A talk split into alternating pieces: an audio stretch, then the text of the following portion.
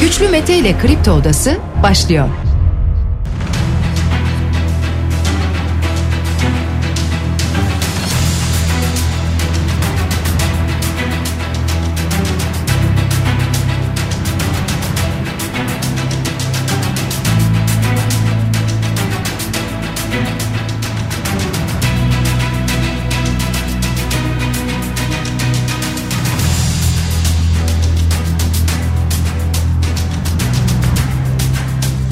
8 Mart çarşamba sabahından Kafa Radyo'dan Kripto Odası'ndan tüm Türkiye'ye yurt dışında bizi dinleyen dinleyicilerimize günaydın. Hepinize sağlıklı ve güzel bir gün dileyerek yine programdayız yayındayız sevgili dinleyiciler. Bugün de saat 10'a dek Kripto Odası'nda sizlerle birlikte olacağız. Gündemdeki başlıkları değerlendireceğiz. Sizler de görüşlerinizle fikirlerinizle programa katılmak isterseniz Twitter üzerinden Güçlü Mete yazarak bana ulaşabilirsiniz. WhatsApp hattımızın numarası 0532 172 52 32. İki şehit haberimiz var. Albay Oğuzhan Adalıoğlu şehit düştü ve aynı zamanda Er Adem Avunan şehit oldu. Biraz sonra şehitlerimizden bahsedeceğiz yine saygıyla rahmetle anarak. Deprem bölgesinde 232 bin bina ağır hasarlı dünden gelen bir açıklamaydı. Dün meydana gelen depremler vardı. Kayseri ve Sivas sallandı. Geçmiş olsun. Kemal Kılıçdaroğlu'nun açıklamaları dün çok konuşulduğu grup toplantısında kısa yapmış olduğu konuşma Meral Hanım merttir mesajını paylaştı Kemal Kılıçdaroğlu. Meral Akşener dün akşam Fatih Altaylı'nın konuydu o yüz ifadesine ilişkin yüzüme tuhaf bir ışık geldi mutsuz değildim diye bir açıklaması oldu. Bunun dışında açıklamaları da var bunların hepsine bakacağız. HDP 14 Mart'ta Anayasa Mahkemesi'ne savunma yapacak. Bir yandan HDP'nin Anayasa Mahkemesi'ndeki kapatma davası devam ediyor hatırlatalım. Trabzonspor'da Abdullah Avcı istifa etti. Trabzonspor'da seçim var biliyorsunuz sevgili dinleyiciler seçim öncesi yeni yönetimin önünü açabilmek için böyle bir karar aldığı ifade edildi Abdullah Avcı'nın. Bugün 8 Mart Dünya Kadınlar Günü öyle değil mi? Biraz sonra istatistiklerden de bahsedeceğiz. Türkiye'de 20 yılda 7990 kadın öldürüldü. 2020'de 339 bin kadın koruma talep etti. Cinsiyet eşitsizliği sırasında 124. sıradayız sevgili dinleyiciler. 3 kadından biri yürürken kendini güvende hissetmiyor. 1.7 milyon kadın işsiz. Ve geçtiğimiz yıl en az 327 kadın daha öldürüldü Türkiye'de. Tüm bunlarla beraber tabii ki çeşitli şehirlerde kadınların yürüyüşleri olacak, mitingleri olacak, bir araya gelecekler. İstanbul'da Taksim ve Şişhane metro istasyonları kapatılıyor. Saat 14'ten itibaren İstanbulluları bu durum etkileyebilir. O nedenle bunu da altını çizerek hatırlatmış olalım. Birçok başlık var konuşacağımız. Yurt dışından gelen haberler var. Türkiye ile bağlantılı dış haberler var. Bunlara da değineceğiz ilerleyen dakikalarda.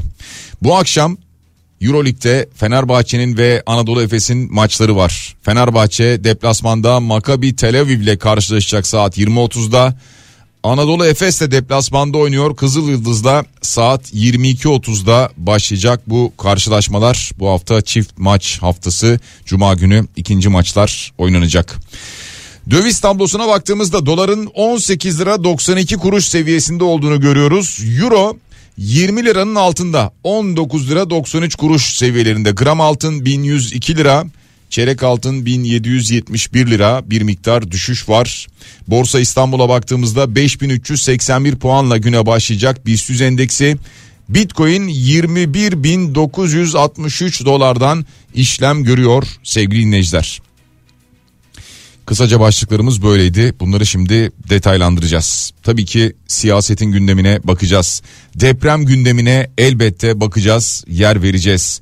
Ama tüm bunlarla beraber gelen şehit haberlerimiz var. Kahramanmaraş'ta jandarma pilot kıdemli albay Oğuzhan Adalıoğlu helikopter pervanesinin çarpması nedeniyle şehit düştü.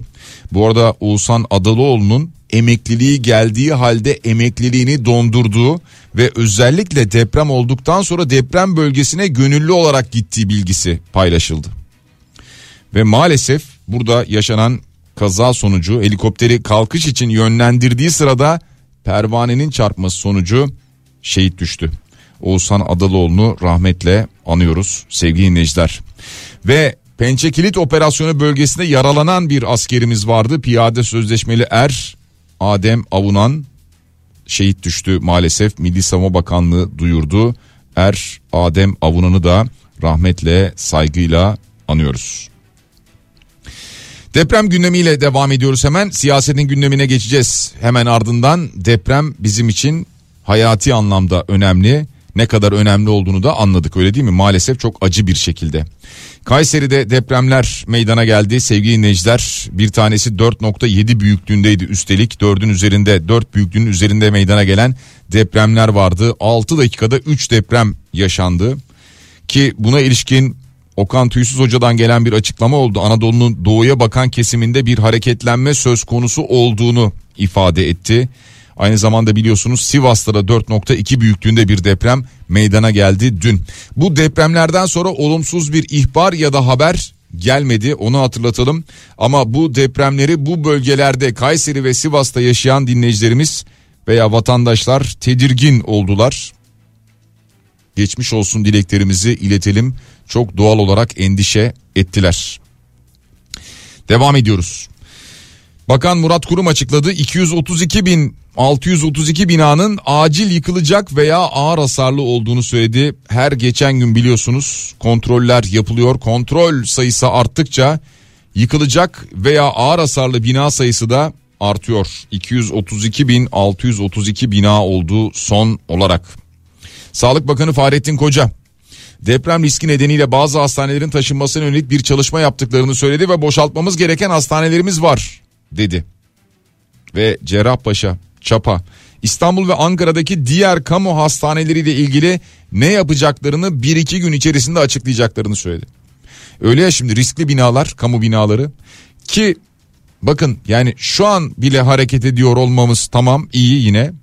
Ee, şükür ki bu süreç içerisinde demek ki Marmara'da İstanbul'da falan böyle bir deprem yaşamadık ki bu hastaneler yıkılmadı. Ama belli ki bu ağır yıkımdan sonra anladık ki bu bölgede de deprem olduğunda bu hastaneler, kamu hastaneleri, kamu binaları yıkılacak bunu anladık. Şimdi şimdi bu hastaneleri taşıyalım diyoruz.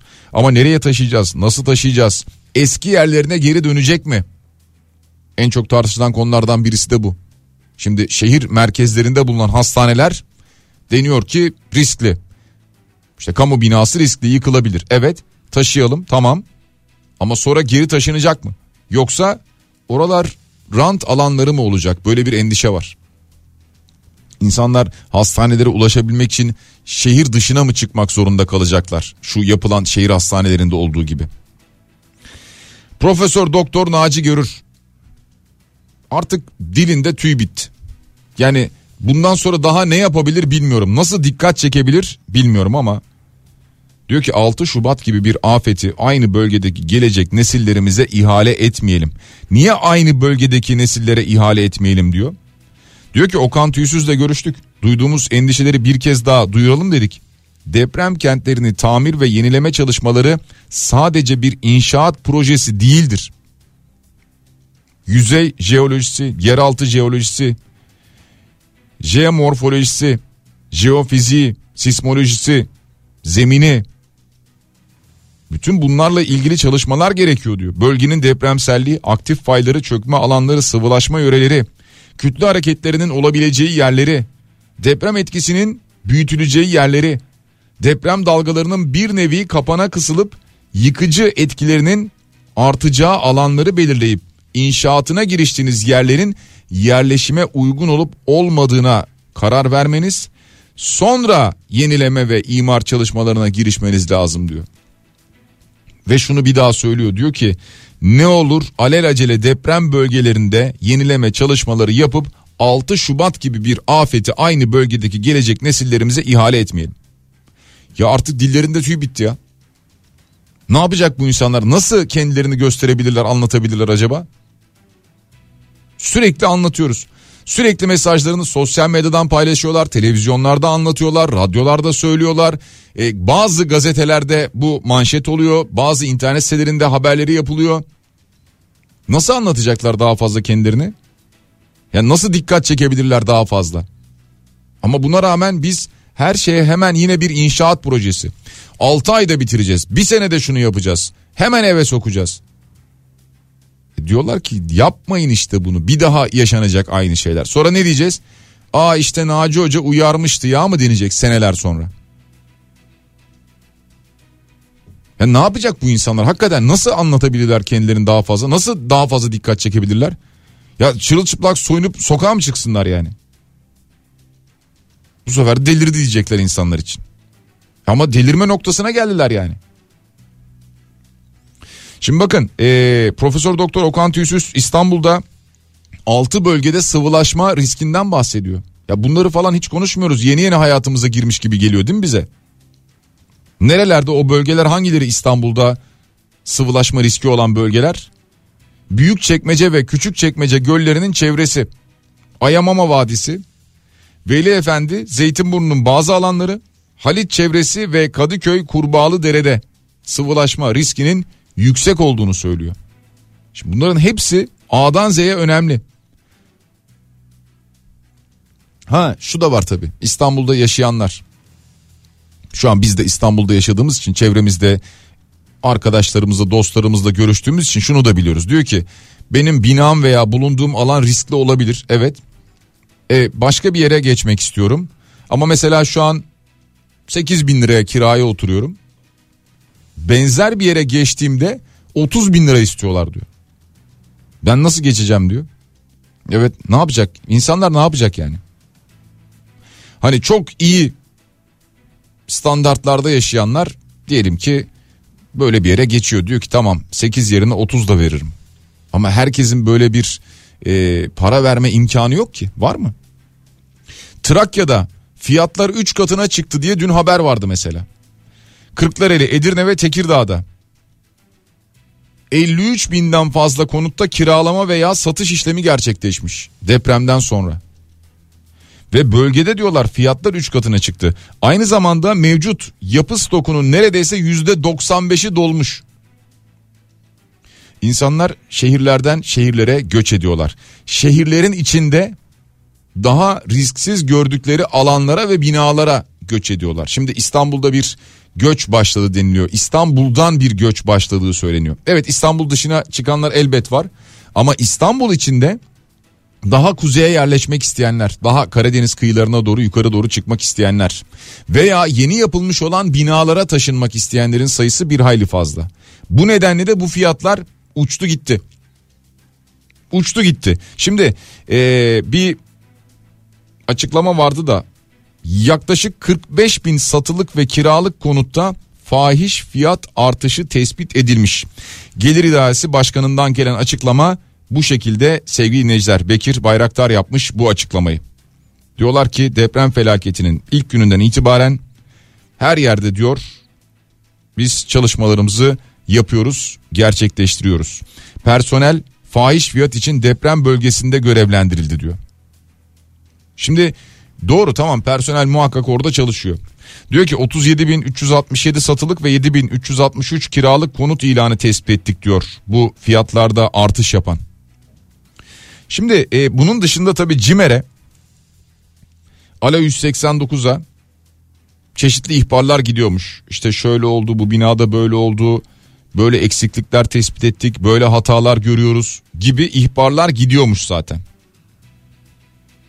Bunları da inceliyoruz diyorlar. Ama inanın ki tamam e, inceleyin doğru personel sayısı zaten bellidir. E, ama şu an 45 bin deniyor ya yani Türkiye geneline bakın yani 45 bin sadece İstanbul'da bulursunuz. Daha fazlasını bulursunuz. Şimdi bu fahiş fiyat artışı da neye göre fahiş fiyat artışı? Her seferinde bunu konuşuyoruz aynı yere dönüyoruz.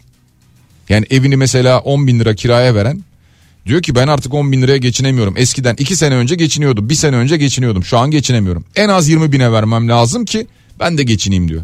En az. Veya baktım yan komşu diyor 30'a vermiş e ben de 30'a vereceğim diyor. Ona ne diyebilirsiniz? Ya sen fahiş fiyat arttırdın. E tamam şunu görüyorum. E, çok iyi niyetli olan insanlar var. Mesela evini vermiş 3000 liraya kiraya. Bu 3000'i 6000 bile yapamıyor. Diyor ki tamam ne yapalım ya. Ya ben şimdi böyle bir şey isteyemem. Nedir şu anda yüzde 25. E, yüzde 25 yapsın. 3000'i ne bileyim işte 4000 yapsın. Daha 3750 yapsın neyse. Devam etsin tamam. Bunu diyenler var muhakkak. Ama bir de sırf geçimi ev kirasına bağlı olan ev sahipleri ne yapacak? Dönelim diğer tarafa. Ev sahibi için dedik ki onu 20 yapmak istiyor. E peki yani maaşlı çalışan fark etmez kendi iş yeri olan birisi de olabilir. Ya bir anda geliri bu kadar arttı da mı 10 binlik kirayı 20 bin lira olarak ödeyebilecek? Bu da imkansız noktaya geldi. Ya buradaki e, burada artık farklı bir çözüm yolu üretmek gerekiyor. İşte bir ara konuştuğumuz gibi e, boş evler varsa bina stoku varsa insanlardan bunu belki devletin kiralaması yine depremzedelerin veya diğer insanların bu bölgelere taşınmasını sağlaması o kiraları kira fiyatlarını belirleyerek dolayısıyla belli bir seviyeye çekmesi ya bütün bunlar gerekiyor ama bu gerçekten bir devlet politikası olmalı olmalıydı bugüne kadar. Dün e, yayında konuştuğumuz bir konu vardı ki Sözcü'de Latif Sansür'ün haberiydi. Programda aktarmıştık. Antakya'da özel defne hastanesi yoğun bakımında ölüme terk edilen bir bebek 14 hasta vardı. Hatırlıyorsunuz değil mi? Yani e, giriyorlar içeri. Ya tesadüfen yani hastaneye giriyorlar. O sırada çekmeye başlıyorlar. Görüntüler almaya başlıyorlar. Ve bir bakıyorlar ki yoğun bakımda 14 hasta var. Bırakmışlar gitmişler. Zaten bir kısmı ölmüş. Ee, daha ötesi var şimdi. Daha ötesi ne olabilir diyeceksiniz. Görüntülerde anneannesini gördüğünü söylüyor Kübra Özdemir. Diyor ki ölü veya diri hastalarımızın akıbetini bile bilmiyoruz. Hiç kimse bir şey bilmiyor diyor. Şimdi o hastaneden gelen görüntüler vardı ya yoğun bakımdan. İnsanlar orada bırakıp gitmişler. Bir kısmı işte ölmüş, bir kısmı ölmemişti. Ama diyorlar ki yakınlarımızın orada olduğunu gördük de neredeler şu anda bilmiyoruz. Şimdi neredeler yani? Ulaşamıyoruz. Ya sağ mı? Hayatını mı kaybetti? Kaybettiyse bir yere defnedildi mi? Sağ ise nereye götürüldü? Dün konuştuğumuz konu bugün yine televizyonlarda var mesela. Şu anda e, maalesef kimliklendirilemeyen çocuklar var. En az 2500 civarında olduğu söylendi. E, çocuk dediğim baya yani bebek gibi öyle düşünün. Yani konuşamıyor da anlatamıyor da. Şimdi onların aileleri sağ mı değil mi yaşıyorlar mı yaşamıyorlar mı? Dün mesela Twitter'da bir genç bir kızın hikayesini okudum yazmış.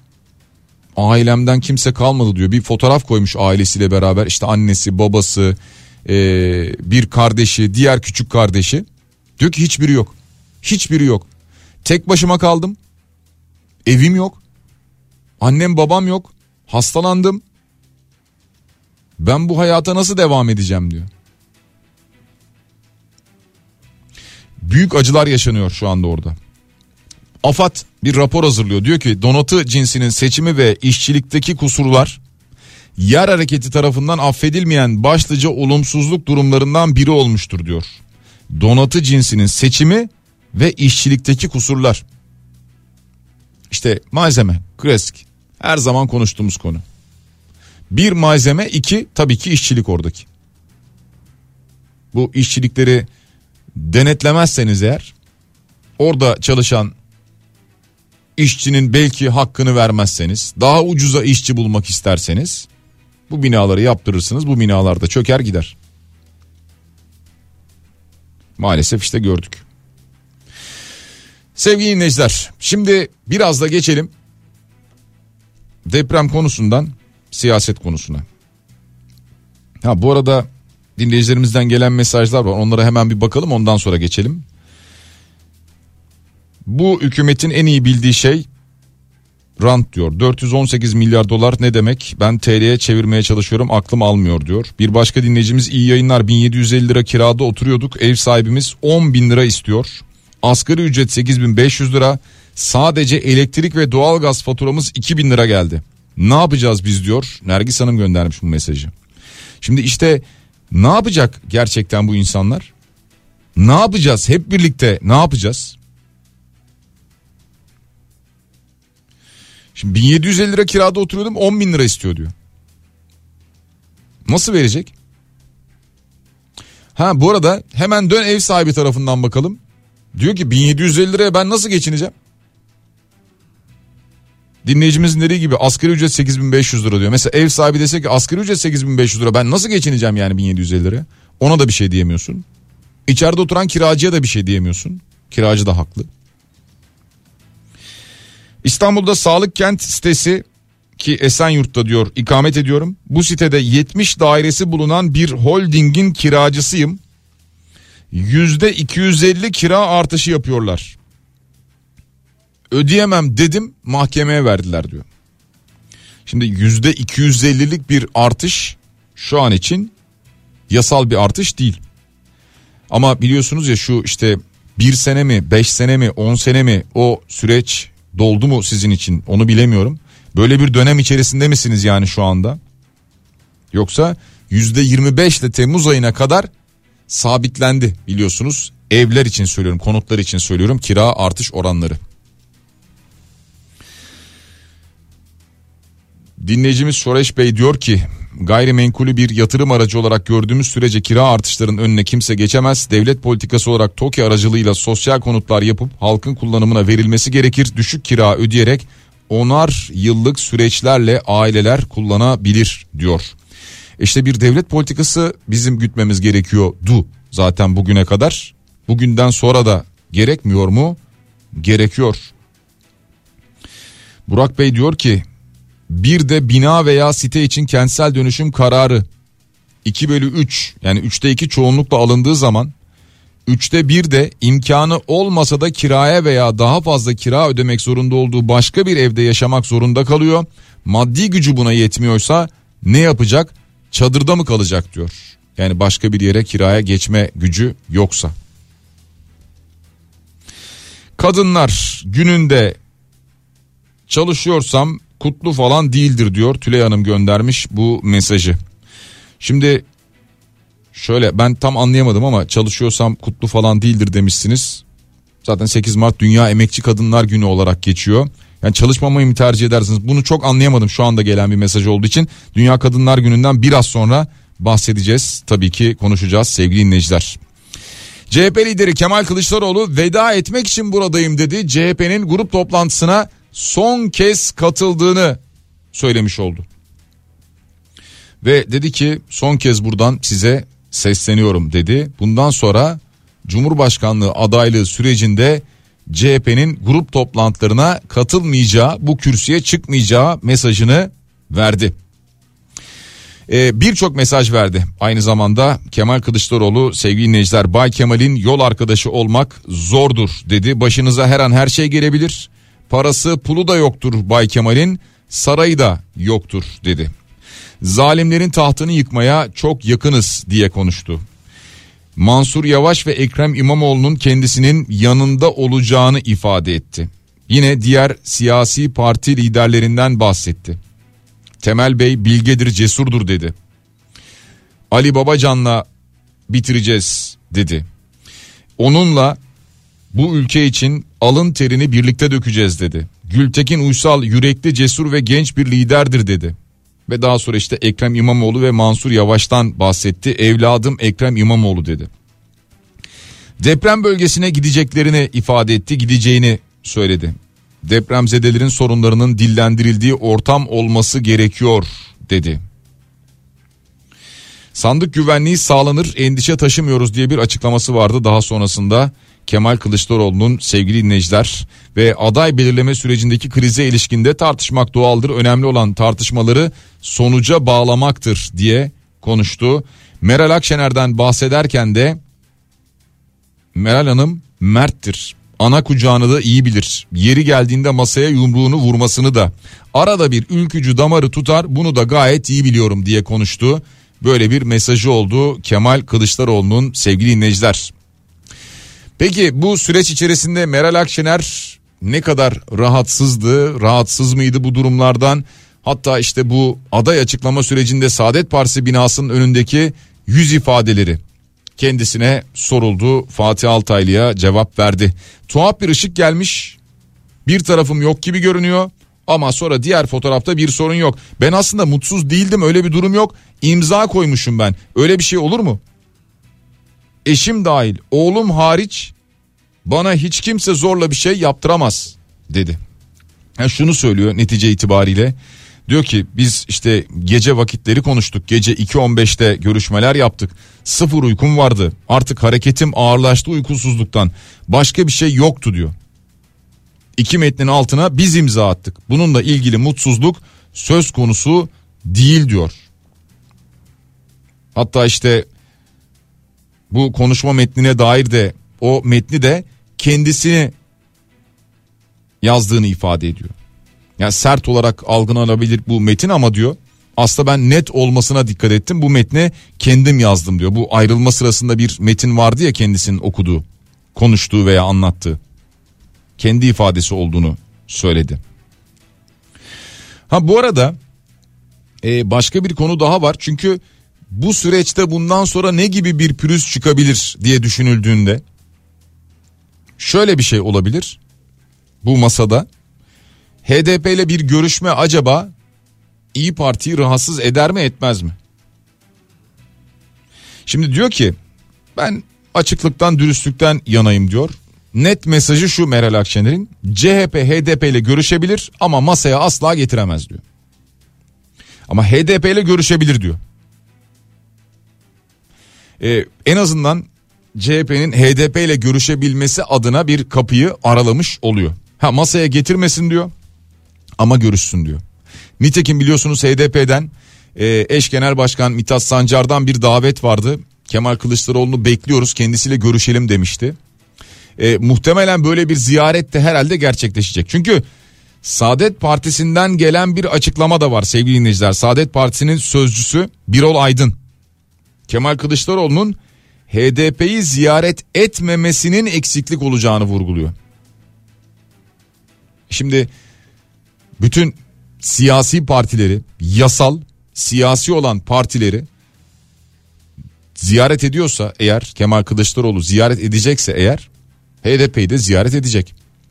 Ha daha sonra MHP'yi veya AK Parti'yi ziyaret eder mi? Nasıl bir ziyaret gerçekleşir onu bilmiyorum ama dün yaptığı açıklamada şunu anladık ki kendisini bu adaylıktan sonra arayıp tebrik edenler olmuş.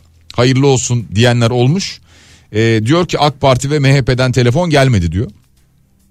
Ya belki gelir yarın öbür gün bilemiyorum. Yani siyaseten böyle bir hani nezaket telefonu olabilir mi? E, her ne kadar sorunlar olsa da göreceğiz.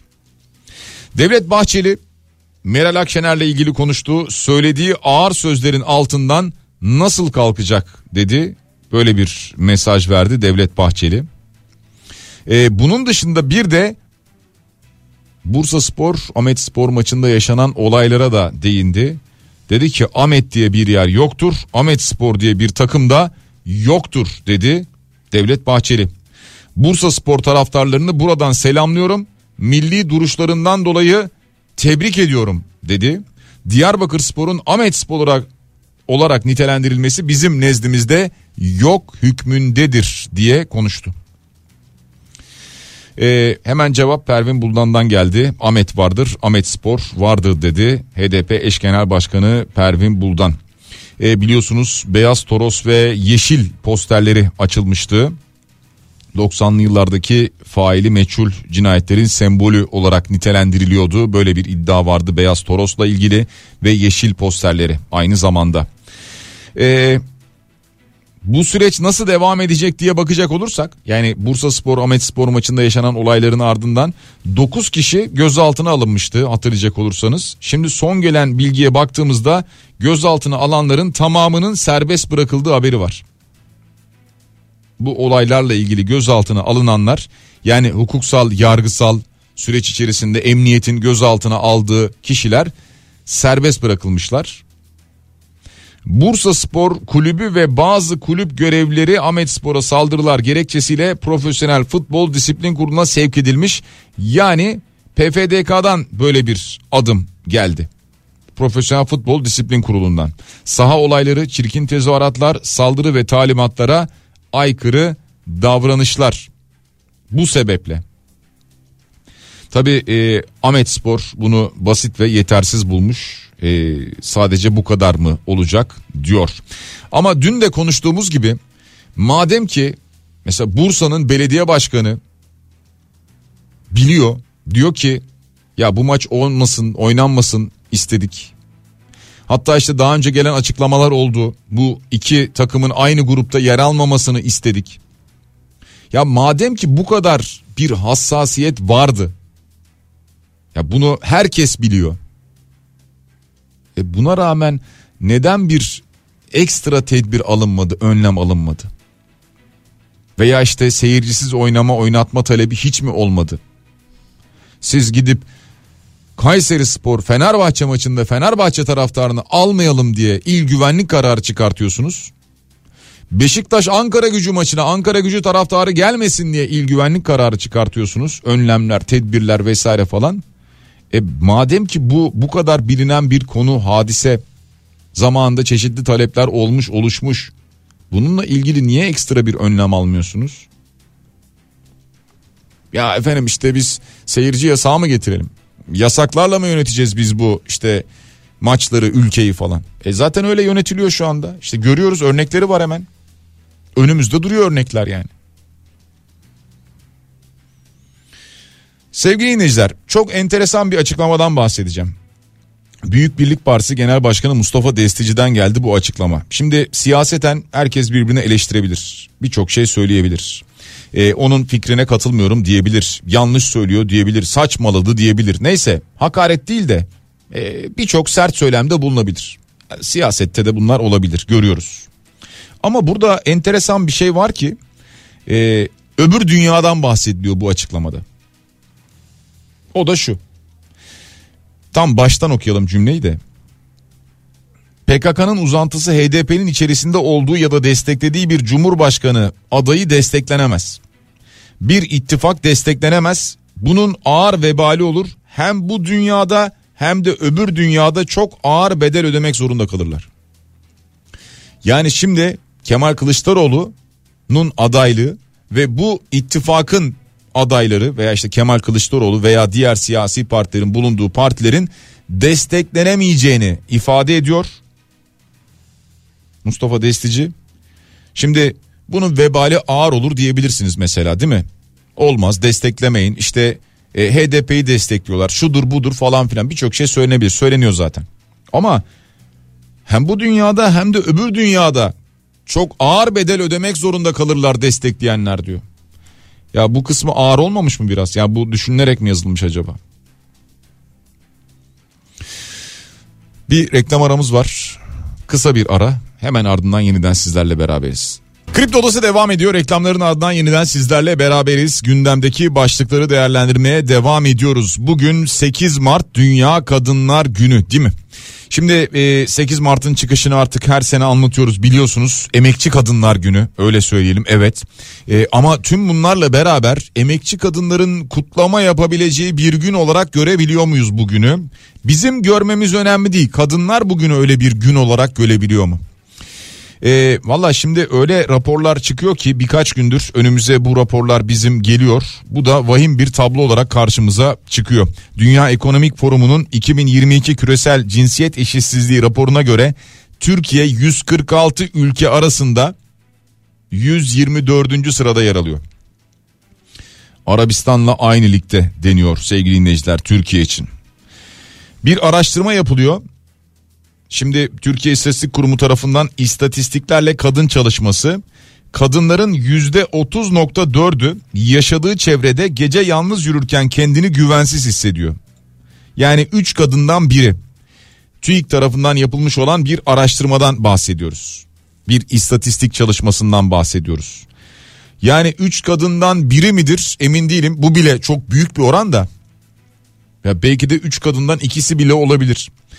Yaşadığınız çevrede veya bir başka ortamda yürürken tek başınıza yürürken kendinizi güvende hissedebiliyor musunuz? Özellikle hava karardıktan sonra. Ne kadar acı değil mi? Yani bunu soruyor olmak bile bununla ilgili bir istatistiki verinin olması bile utanç verici bence. Ama maalesef bir yandan da gerçek. Şimdi bakın bir e, rapor daha var. Bu rapora baktığımızda karşımıza şöyle sayılar çıkıyor. İstanbul Sözleşmesi'nden biz çekildikten sonra öldürülen kadın sayısı 603 ki bence bu sayı daha da artmıştır. İstanbul Sözleşmesi'nden çekilmeden sonra şüpheli ölümlere bakıldığında 464. 2002'den beri yani 20 yıldır diyelim öldürülen kadın sayısı 7990. Maalesef maalesef şöyle bir hesaplama yapabilirsiniz. Neredeyse her gün bir kadın bazı günler birden fazla kadın öldürülüyor. Şimdi zaten 20 yılda 7990 kadın öldürülüyorsa 20 yılı çarpın 365 ile bundan daha az bir rakam çıkacak karşınıza ama her biri birer can. 2020'de sadece 2020'de koruma talebi isteyen talepte bulunan kadın sayısı 339.792. Şu anda kadın sığınma evlerinin kapasitesi 3624 deniyor. Belki bu kapasite genişletilmiş olabilir. Resmi verilere göre kadın yoksulluğu %21.8. OECD ülkeleri ortalamasında istihdamda cinsiyet açığı %39.1. İstihdamdaki kadın oranı %31.5 ve 2022 Aralık'ta dar tanımlı işsiz kadın sayısı 1.7 milyon. 1.7 milyon. Ve geniş tanım, geniş tanımlı kadın işsiz sayısına bakacak olursak 4 milyon olduğu karşımıza çıkıyor. TÜİK'e göre geniş tanımlı genç kadın işsizliği oranı %49.9 yani aşağı yukarı %50. 2022'de kayıt dışı işlerde güvencesi olmadan çalıştırılan kadın oranı yüzde otuz iki buçuk. Kadın olunca daha kolay oluyor değil mi? Yani öyle düşünüyor erkekler. Güvencesiz bir iş, sigortasız vesaire falan. Erkek olsa ona başka, kadın gelince kadına başka. Hatta biliyorsunuz şu da çokça konuşulan bir konu ya. Aynı pozisyon, aynı iş. Erkeğe daha fazla maaş, kadına daha az maaş gibi mesela. E, Türkiye'deki bence önemli sorunlardan bir tanesi. Belki sadece Türkiye'de değil dünyanın da önemli problemlerinden birisi. Sosyal güvenceden yoksun 3.3 milyon kadın var ve bürokrasi içerisinde kadın üst düzey yönetici oranı %11.6. %11.6. Ha şunu yapıyoruz. Diyoruz ki ya işte ne olacak canım açalım kapıları işte meclis için söylüyorum veya işte siyasi partiler için söylüyorum. E, bürokrasi içerisinde görev alanlar kamu kurum kuruluşlarında işte mesela vali, belediye başkanı neyse aklınıza kimler geliyorsa.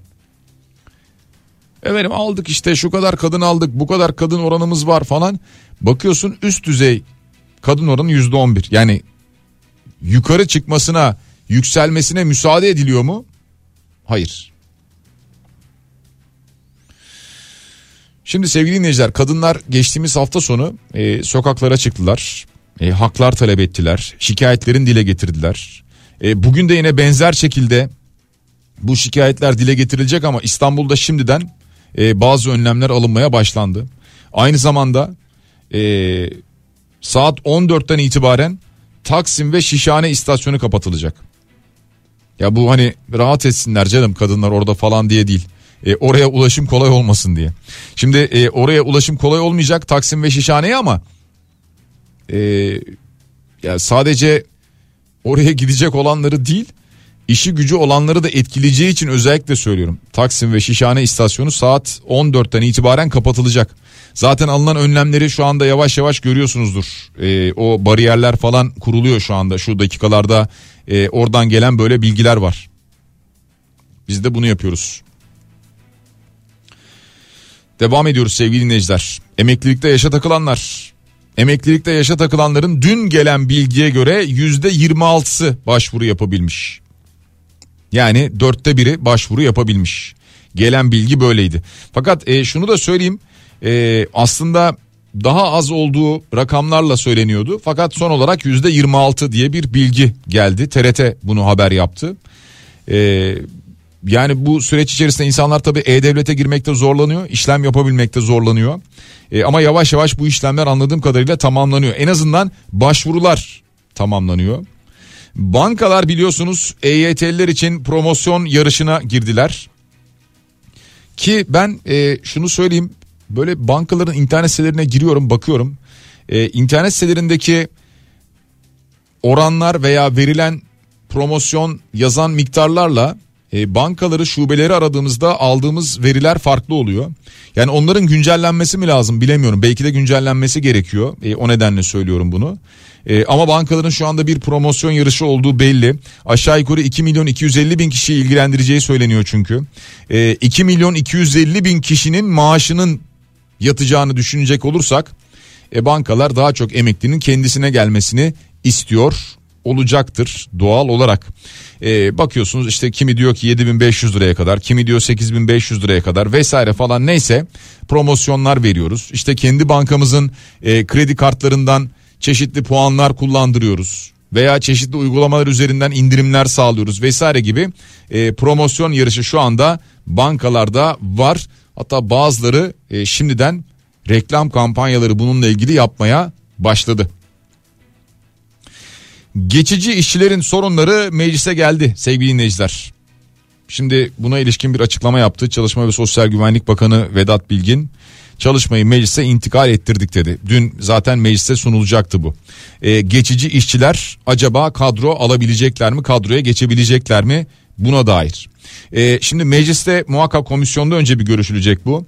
Ee, ardından meclisin gündemine gelecek. Ee, bir yandan tabii seçim atmosferine seçim sürecine giriyoruz e, işte bu dönem bitmeden yani yaz arası gelmeden bu geçsin isteniyor. Geçici işçiler tarafından böyle bir beklenti var. Enerji ve Tabii Kaynaklar Bakanı Fatih Dönmez bu Karadeniz gazını evlere ulaştıracak Filyos doğalgaz işleme tesisinin açılışına ilişkin çalışanların bir kısmının deprem bölgelerinden geldiğini ister istemez aileleriyle ilgilenmek zorunda kaldıklarını söylüyor. Yarın tekrar bölgeye gideceğim demişti bugün için. Herhalde muhtemelen Nisan'a kalır dedi. Yani bu doğalgazın e, buradan çıkarılıp evlere ulaştırılması. Çünkü bir ara Mart ayında olur diye bir açıklama yapmıştı. Şimdi diyor ki çalışanların bir kısmı deprem bölgesindeydi ailelerinin yanlarına gittiler. Bu doğal bir ihtiyaç tabii yani insanlar ailelerin yanına giderler. Ee, ama muhtemelen diyor Nisan'a kalacak bu doğalgazı evlere ulaştırabilmek diye bir açıklama yapıyor. Devam ediyoruz. Şimdi e, 9 Mart tarihinde Türkiye, İsveç ve Finlandiya temsilcileri NATO binasında veya işte Brüksel'de diyelim bir görüşme gerçekleştirecekler. Bunun sebebi de İsveç ve Finlandiya'nın NATO üyeliği. Türkiye biliyorsunuz reddediyordu en baştan beri. Ama sonra bu süreç içerisinde işler değişti. Türkiye dedi ki Finlandiya'ya daha sıcak bakıyoruz ama İsveç'e biz onay vermeyiz NATO üyeliğine.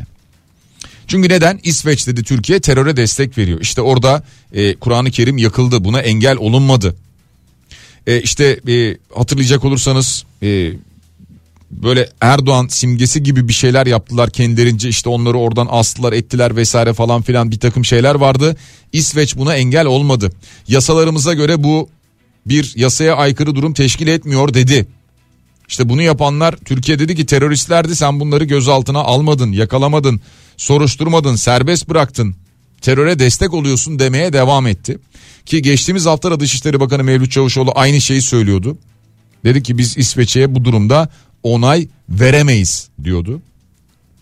Şimdi böyle bir toplantı gerçekleşecek. Yani üçlü mekanizma yine bir araya gelecek. Ancak ancak öncesinde İsveç'ten ılımlı ve olumlu şöyle bir mesaj var. İsveç'in başbakanı Kristersson diyor ki biz terörle mücadele yasasını mecliste oylayacağız. Bu yasayla birlikte de üzerimize düşen sorumlulukları yerine getirmiş olacağız diyor. Yani biz sizden pardon siz bizden ne istiyorsanız biz bunu gerçekleştiriyoruz yasayı da onaylıyoruz diyor mecliste. Artık görevimizi yerine getirdik. Dolayısıyla siz de bize artık NATO ile ilgili onay verin mesajını iletiyor. Şimdi tüm bunlarla beraber NATO Genel Sekreteri Stoltenberg de bir açıklama yapıyor ve diyor ki onay sürecini tamamlama zamanı geldi diyor. Yani artık tamamdır diyor o da. Peki Türkiye İsveç'e itiraz ediyordu. 9 Mart tarihinde nasıl bir görüşme gerçekleşecek acaba? Yani İsveç'i onaylayacak mıyız? Geçiyoruz bir başka konuya sevgili dinleyiciler. Ee, İsrail'in Batı Şeria'da artan saldırı ve şiddet eylemlerini Türkiye kınıyor. Bu saldırılara son verilmesine ve şiddetin önlenmesine yönelik çağrılığımızı yineliyor. İsrail hükümetini aklı selime ve sorumlu davranmaya davet ediyoruz diyor. Türkiye'den Dışişleri Bakanlığı'ndan gelen açıklama bu sevgili dinleyiciler. Geçiyoruz bir başka habere.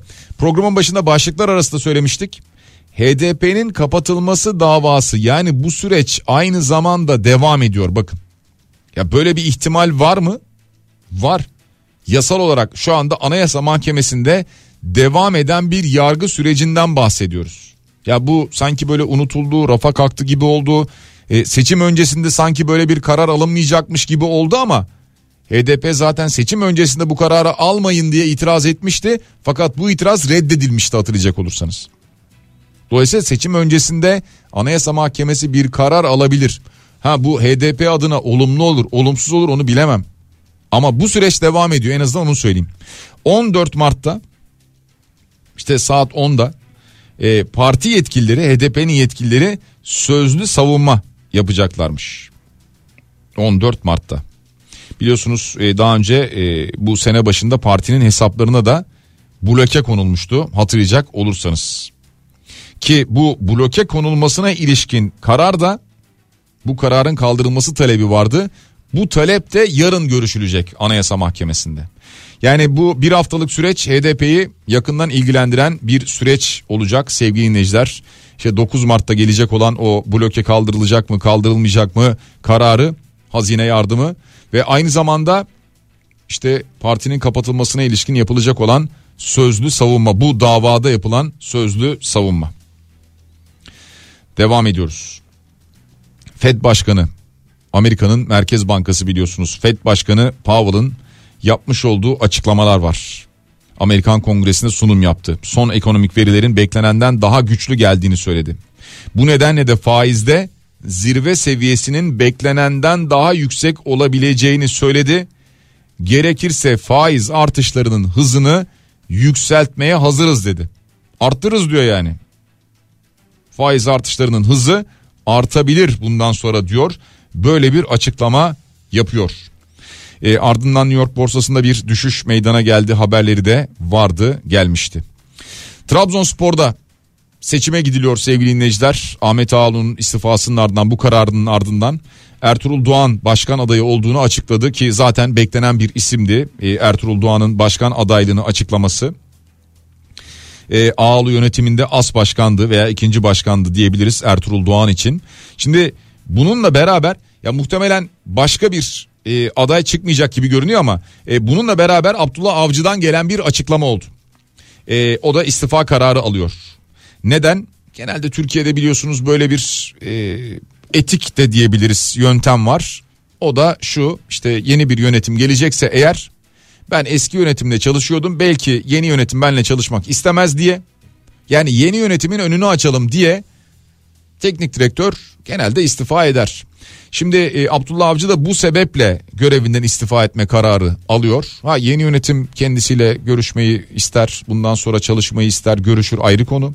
E, ama yeni yönetim der ki hayır e, biz zaten bir takım kötü gidişatı durdurmak için göreve gelmiştik.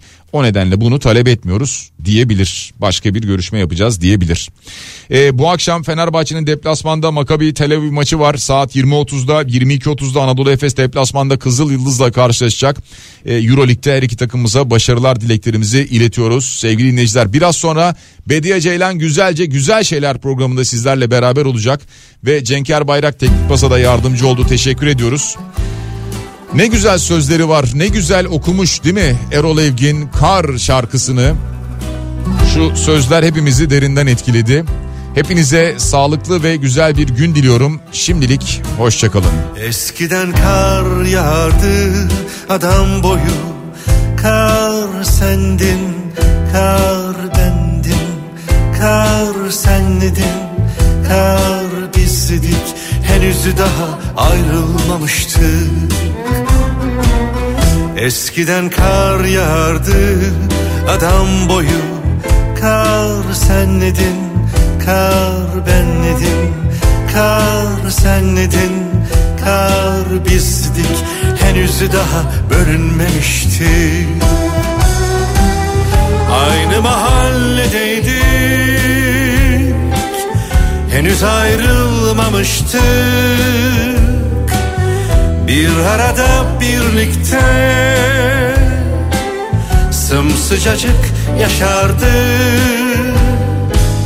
Zengini yoksulu esnafı bir arada birlikteydik Zengini yoksulu esnafı bir arada birlikteydik.